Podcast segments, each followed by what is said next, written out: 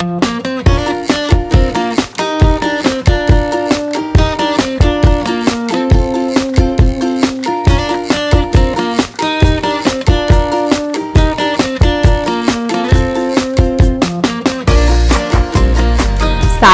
من سلیل حسینی هستم و این پنجمین اپیزود از فصل دوم پادکست به من بگو چراست پادکستی که در هر قسمت سعی می‌کنیم با همدیگه ته و توی یکی از سوالات شگفتانگیز شما رو در بیاریم. توی این قسمت می‌خوایم درباره یه بخشی از کره زمین حرف بزنیم که شاید کمتر دیده باشیم یا ازش چیزی بدونیم. آخه یه جوری هست که رفتن بهش سخته. برای رفتن به اون قسمت ها نیاز به ابزار و امکانات خاصی داریم. منظورم اقیانوسه. رفتن به درون اقیانوس و به ویژه اعماق اون به این راحتی ها نیست.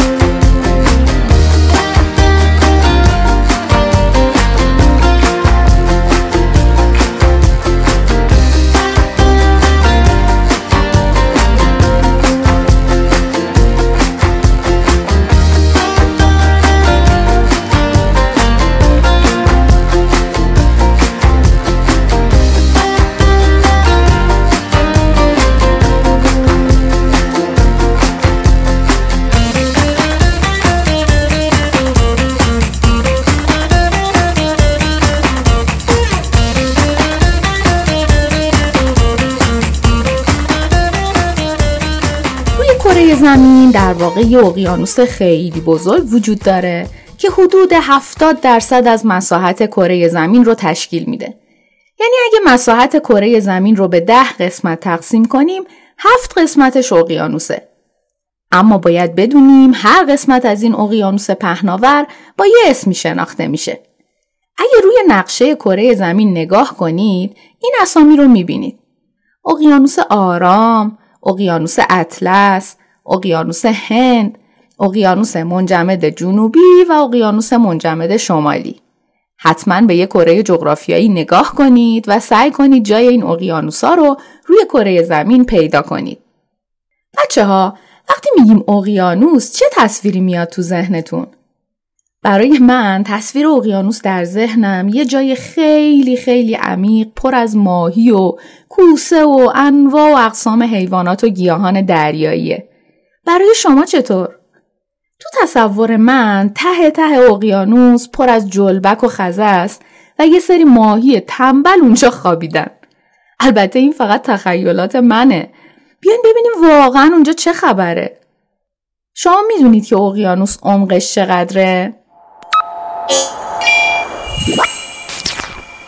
در جاهای مختلف عمق اقیانوس متفاوته.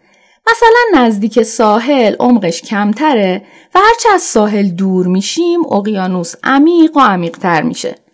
اما به طور متوسط عمق اقیانوس ها حدود 3700 متره.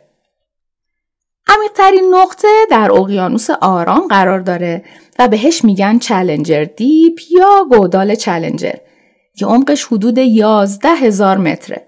این خیلی عمق زیادیه اگه قله اورست رو بندازیم توی گودال چلنجر آب کامل میپوشوندش حتی نوکش از آب نمی‌زنه بیرون.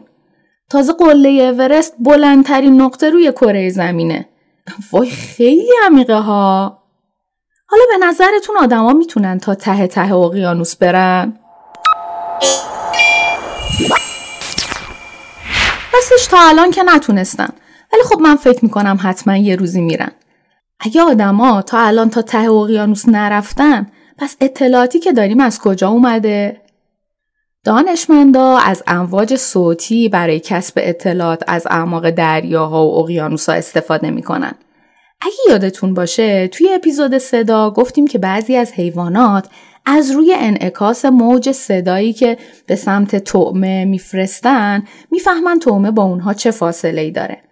برای تعیین عمق اقیانوس ها هم دانشمندا همین کارو می‌کنن یه دستگاههایی دارن که امواج صوتی تولید می‌کنه و اون امواج رو میفرستن به اعماق اقیانوس و بعد از روی انعکاس این امواج می‌فهمن که فاصلهشون تا ته اقیانوس در هر نقطه چقدره.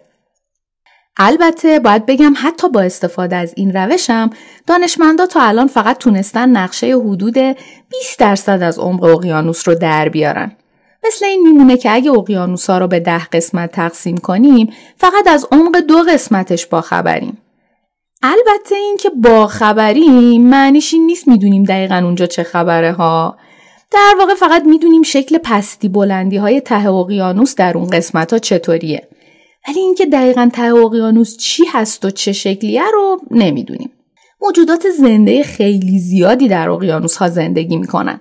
دانشمندا میگن تعداد موجودات زنده تو اقیانوسا حتی از تعداد موجودات زنده که در قسمت خاکی کره زمین زندگی می‌کنن هم خیلی خیلی بیشتره. دانشمندا یه چیز دیگه هم میگن. اونا میگن بیشتر از نصف اکسیژن روی کره زمین از اقیانوسا میاد.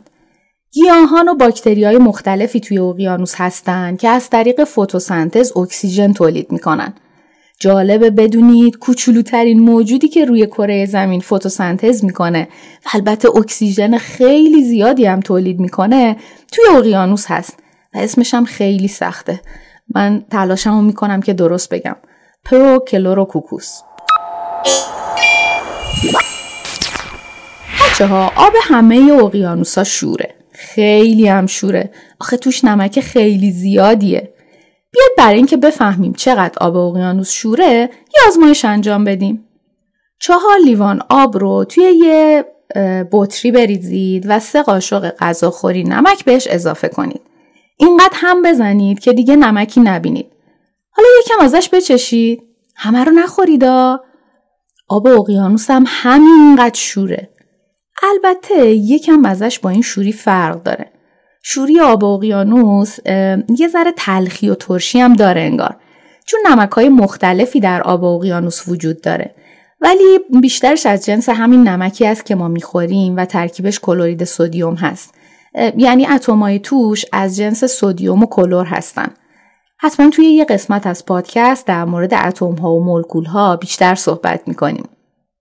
خب حالا این همه نمک چطوری رفته توی آب اقیانوس شاید ماهیا توی اقیانوس زیاد گریه می‌کنن و اشک اوناست که اقیانوس رو شور کرده نه بابا همه این نمک ها با آب رودخونه ها به اقیانوس رسیدن پس چرا آب رودخونه ها شور نیست؟ راستشو بخواید آب رودخونه ها هم کاملا شیرین نیست منظورم اینه توی آب رودخونه هم نمک هست اما اینقدر کمه که شوری آب رودخونه حس نمیشه.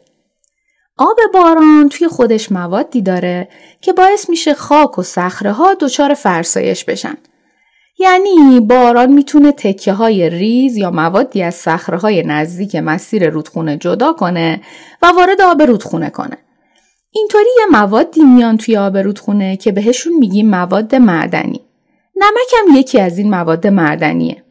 همه این مواد وقتی همراه با آب رودخونه وارد اقیانوس میشن دیگه راه فراری ندارن و همونجا میمونن. اما توجه کنید که هرچند آب رودخونه ها هی داره وارد اقیانوس میشه ولی اینطوری نیست که اندازه اقیانوس هی بزرگ و بزرگتر بشه. یه بخشی از آبی که وارد اقیانوس میشه تبخیر میشه ولی نمکی که به اقیانوس وارد شده همونجا میمونه. اینطوریه که آب یکم شور رودخونه ها تبدیل میشه به آب خیلی شور اقیانوس.